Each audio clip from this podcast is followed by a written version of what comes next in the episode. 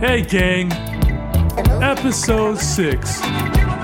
Today we talk about whether you are a democratic socialist or a social democrat. Does it even matter? Well, we think it does. Also, we're going to talk about some of our favorite labor songs. Guess which one it is. My name is Brandon Payton Carrillo, and I think we should start.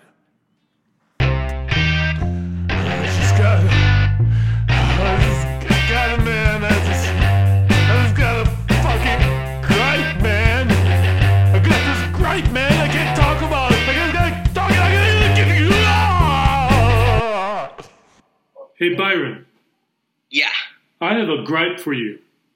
Ooh, this, this is gonna be good. Yeah, yeah, it's it irritates me. So I have a friend who I love dearly. He's an amazing person, but he uses social democrat and democratic socialist or interchangeably, as if they were the same thing. And then he uses social democrat as a pejorative. Now, I'm not trying to put anybody down by saying if, if they consider themselves a social democrat, fine, cool. I think that's a little bit like, you know, you plan on making love and you're only going to second base and you make a hard stop there. But it really irritates me to conflate the two as the same thing or use it interchangeably. What are your thoughts? Yeah, because like I I consider I, I like happily consider myself an ideal um, ideology pennant. Uh, like I get very very angry when people don't use uh, the words that have meaning, that have historical meaning correctly. Um, it's actually part of the reason why like I kind of like part of me really doesn't like Bernie Sanders because he used that term democratic socialist as if it was like a replacement for social democrat. Where like I would have to explain to people, no, those are like radically different things. Like one is like you know capitalism with a welfare state, which is social democracy, or uh, soc dems as the, the internet likes to call them. Um, and then there's like democratic socialism, which is like no, we need to like to collectivize the means of production. Fuck capitalism, but like democracy, like parliamentary democracy is good though. Um, like so that's like the difference really. It's like it's like comparing, you know, it's it's like okay, so it's like comparing a motorized scooter to like an actual motorcycle. like those are pretty different things. totally, totally different things. And now, I will make a defense on Bernie Sanders, and this is why. And I think it'll get deeper into my point, which kind of makes it upsetting to me about the term social democrat. I think it's accurate that he, that he calls himself a democratic socialist for this reason. He's a politician, for one. And when you are a politician and you're running for office, you have three things tops that you can run on. Anything else is not a focus. Anything else really doesn't matter because it's outside the script. And I believe how he ran is easy to say, yeah, you're a social democrat, not a democratic socialist. But if I look at the history of the man, not only he was in the Young Socialist League when he was a kid, and he was a third party person and ran as a third party person. yeah, Liberty Liberty Union Party, which is a socialist party. Exactly. And um, the fact that every year he's always advocating for a bill that has workplace democracy and a cooperative bank. I shouldn't say every year, but every couple of Yeah, years. almost every year. Yeah. Yeah. So with all that put together ideologically, I'm like, okay, so this guy is trying to build an alternative to capitalism by promoting cooperatives, which are anti-capitalist. He talks shit about corporations. He was a part of a socialist party, and he was also a young socialist league member. I pushed back on calling him a social democrat because when I last time I t- last time I talked to a guy who identified himself as a, a social democrat, he was like, "Well, I don't do co-ops because I'm a social democrat," and I'm like, "What the fuck is your problem?" this guy, he literally he came to the Chicago DSA and asked for an endorsement. And the question was posed to him about workplace democracy and you know worker co-ops and how do you stand on that? And he's like, "Not my thing." Oof.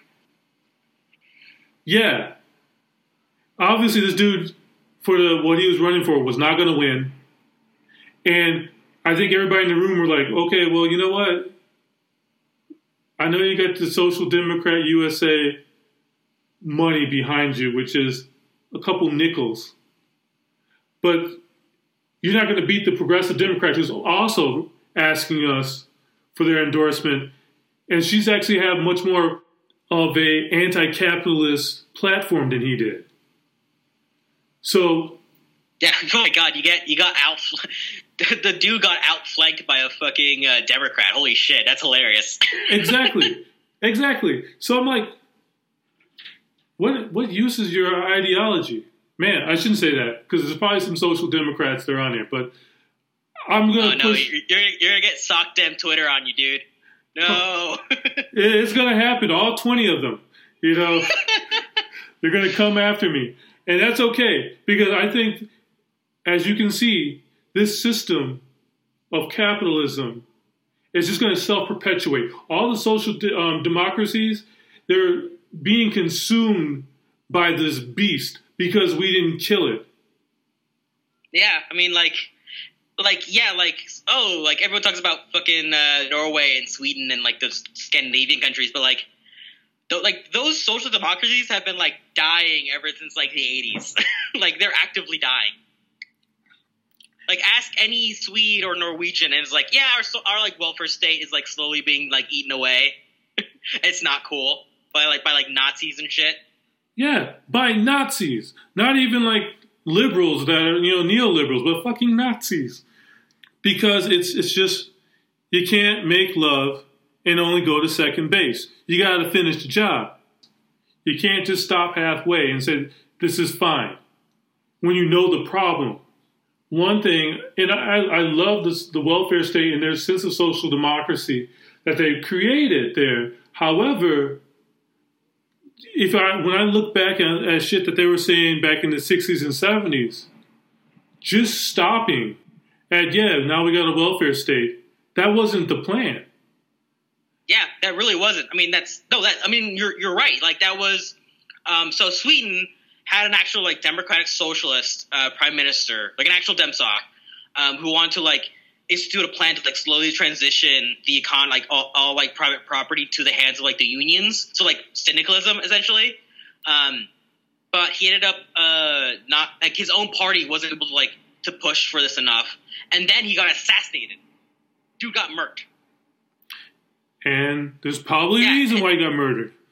Yeah, that's probably why. Like, I wouldn't be surprised if like it was a bunch of like capitalists who were like, "Oh shit!" Like, they're like the the goal of the pre World War One social like Social Democrat Party of Germany is actually coming true in Sweden. Like, holy shit! Like, we this guy needs to die. Um, but yeah, like he, like the dude was cool. Uh, like he was like actually really good. Um, uh, but like he got killed, and ever since then, like social democracy's been on the decline in Scandinavia. Um, just so people kind of know what we're talking about. What's his name? Yeah, his name was uh, Olof uh, Palme, who was uh, who was uh, head of the Social Democratic Party from like 1965, uh, 1969 um, up till like 1976. But he got he but he ended up getting a sa- like he ended up uh, on his like second uh, go around from like 92 to 96 to no 82 to 9, 86. Um, that's when he got killed Okay. because that's because he was pushing for all this like actual like transition from social from like capitalism to socialism. Like he was actually doing the dream, and and like he he got killed for it. Yeah, he, he was like the first guy. He was the first um, Western head of government to like visit Cuba, like after Castro, and like and was like not antagonistic towards him. He was actually like very much like against the U.S. and the USSR when it comes to like all their shitty foreign policy shit that they try to pull. Like he, he was he was actually a really good fucking polit- like I'm I'm an anarchist. Even I can respect him. It's always a good one. So I, I always, I just hope everything goes okay with um, Mr. Corbyn in England because it seems like he's going down the same path as far as advocating for a transition away from capitalism. Yeah. Um, fun fact: uh, during I think it was right after um, World War II, uh, the U.S. was like worried that um, like the the left wing of the Labor Party was going to take power. Um, so they were working. So like the CIA worked with MI6 and the British Army to like ready up a coup in case like the left wing won. Um, but like, but you know, luckily for them, uh, the moderate Labor politician ended up winning, um, and he didn't have to coup the British government. Huh. But like, I'm, I'm not. I wouldn't be surprised if if they still have those plans, like ready, just in case Corbyn wins. But they, like, they may kill Corbyn, but like, you know, John armed the poor McDonnell's gonna like, you know, rearing up to the head. Yeah, it's. I hope. I hope that they can't find those plans because they're in some dusty cabinet. you know, and just can't. They'll say, "Oh well, we can't find it. It wasn't digitized," and it just never happens. But I, I like what they're doing there.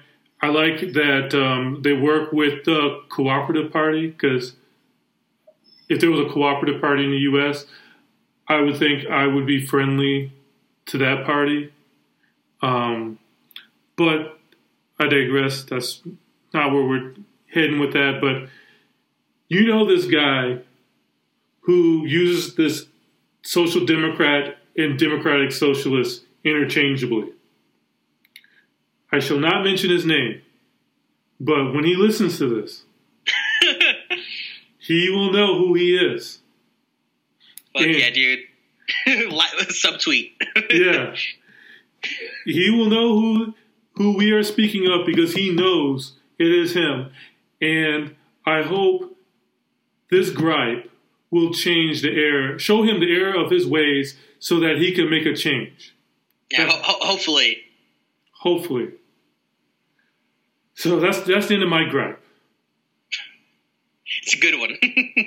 Thank you. Thank you. Thank you. I I feel Okay. lighter. Definitions, definition pedants unite.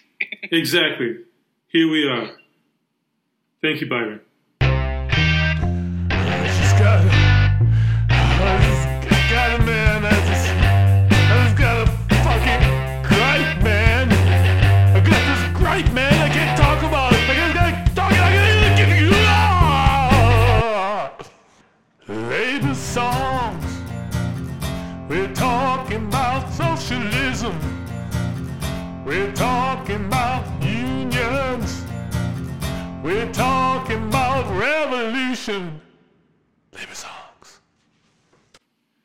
Hey, Byron, how you doing? I'm doing great. Awesome. Well, you know what? One of my favorite labor songs is Solidarity Forever. And you know why? Why? Because it's, you know, it's like Puff Daddy and the old, you know, Battle Hymn of the Republic, which to me, the original lyrics sucked, and turning it into a song for the working class. And I love that. Yeah, that that's very much in the like 19th century tradition of just taking already popular songs and kind of making them into uh, you know socialist songs. Like you know, the the uh, the Brits uh, did the same with um, uh, the Red Flag. Really? What was, Also a good song. what was the original song? Yeah, so it's it's a uh, kind of a conversion of the German song um, "Oh Christmas Tree." So they use like that like that um, like sheet music, but they just switch in the lyrics for like the red flag and about like willing to die for socialism and stuff. Well, obviously, you, you have to be willing to die for socialism to make a badass song. yes. But Solidarity Forever, fortunately, there's no death. yes. It's it's more like um, uh, telling your boss to fuck off, which is also cool. Exactly. It's super cool, and all you do, you get a get your gang together, or otherwise your union, and you stop the man. Like my favorite verse in Solidarity Forever is the second verse because you know it sets the stage. It's like, do we have anything in common with the greedy parasite? And they're like, no, because they're trying to crush you. They're trying to put you into feudalism if they could. So we have no choice. You're like a, a rat that's been cornered by a cat. You know, you have no choice but to get all your fellow rats together, organize, and then fight back. Yes. I'll, like, um, speaking of that one verse, um, that's actually the verse that's most commonly left out when sung. Um, because it's like it, it really is like it's the best verse, but it's it's always left out because it's the most radical. Like all the other ones, like yeah, it's like kind of modern business unionism. Like when they want to be a little to, little bit more radical, when the AFL-CIO all gets together, they want to sing, um, you know, uh, "Solidarity Forever." They intentionally leave that one out that's the one that like just really sets out and really brings like the, the the socialist ideology into it, where it's like the capitalists and the workers have nothing in common. They are actively fighting each other all the time. Uh, so why the fuck are we like? It, it really does bring the question not just of like why don't we get together and fight, but like why don't we get together and fight and and outright end the fight so we don't need to fight anymore. So like so like uh so like it, it becomes like the always the like the one that's always forgotten. It's like the forgotten verse, and like only like the IWW and like the more radical uh like trade unions even sing it anymore. You know, that's that's fucked up. That's the only thing I can say about that. Yeah. I, I love that verse. It means, Yeah, it's the best fucking verse. Yeah, because everything else you just kind of, um, you know, giving you filler. Like, okay, yeah, of course we built the roads. Yeah, of course we work the factories. Of course, yeah, because we're workers and we're in the union and we get together in the union so we don't get fucked. But leaving out that verse, you know, The whole song just collapses. Exactly. Because the song has drama to it. And what makes you're the if you're the protagonist, which is the union, what makes a good story? You have to have an antagonist, and antagonist is the man. It's the greedy parasite, it's the company, it's the corporation. Yeah, it's the capitalist. So, question for you. Who does your favorite version of Solidarity Forever? Um, shit. Um, I know all the live renditions that I've heard aren't that good because they either they start too high, like too high of a note, and they just can't do it. Um, because it gets like because the because as you get like to Solidarity Forever onto the chorus, like it goes like the notes even get higher. Um, but like I think the, the best like studio recording would probably be either Pete Seeger. Um, it, it would either be Pete Seeger or maybe um. I, I, I no, yeah, yeah, you're uh Pete Seeger, definitely Pete Seeger. You know, I love Pete Seeger's version, especially with the banjo and his really intimate, like the early version. I'll Yeah. give you, I'll agree that it's the best one, but I'll give you an honorable mention. Utah Phillips. He does a essentially a a cappella version of the song, and because of his voice, which is this this baritone, mm, kind of gruff but not overly gruff voice, just really warm. He he nails it. No, for, for a second, I was I was like fearing that you were gonna mention um. Shit, he did um rendition of International where like he changed the words a lot. Oh, Billy Bragg. changed- Yeah, Oh, yeah. For for a second, I thought you were gonna mention like Billy Bragg, and I was like, no, Billy Bragg is like not that good. No, he's really not. I tried to give him a chance. I was like, okay, the International, his version of it, I'm sorry, sucked. yeah, yeah, it's like it takes out all the re- like the real hard confrontationalism. That's like the point of the International. Yeah, and you know, Like respects, like respect makes the empires fall. That's not a good lyric. Like that's like what the fuck. Exactly. Exactly. And yeah, okay, the English translation is a little bit cumbersome. You know, but but it retains the original spirit and passion of the French version or the Russian version. Just sing it in one of those languages. You know, if you can't sing the English version. Yeah, and that's and that's something I notice when it comes to like uh like songs that we translate into English from other languages. I'm sure it's the same the other way around for other, you know, for people who are don't speak English. It's like these American or English songs are like impossible to translate into German or like Taiwanese or fucking whatever. Um, I it's a pain in the ass, but like when you translate a song that's like from a pretty different language from yours into like your language, there's always gonna be like changes that you're gonna have to make, like to the word choices, for example, um, where it's like, okay, this translation, this like direct translation doesn't make sense, so you have to like kind of work your way around it. And that's something I noticed for the uh, when it comes to the international. There's a lot of like workaround because like the direct translations are too long, it's too many syllables. It's like, or it just doesn't make any sense. Yeah, not at all. But um, I'm glad we agree on Solidarity Forever. Yes, it is. It is a dope song. Dope song. Awesome. Thank you, Byron. Thank you. Solidarity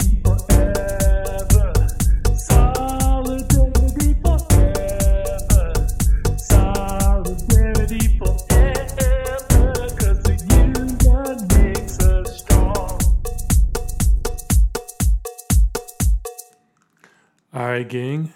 We come to the end of the show. Please remember to support us at patreon.com backslash movement of color. And, you know, bug us on Twitter at movement underscore color. So, my name is Brandon Payton Carrillo. Thank you for the good times, and we'll see you next week. Adios. The movement of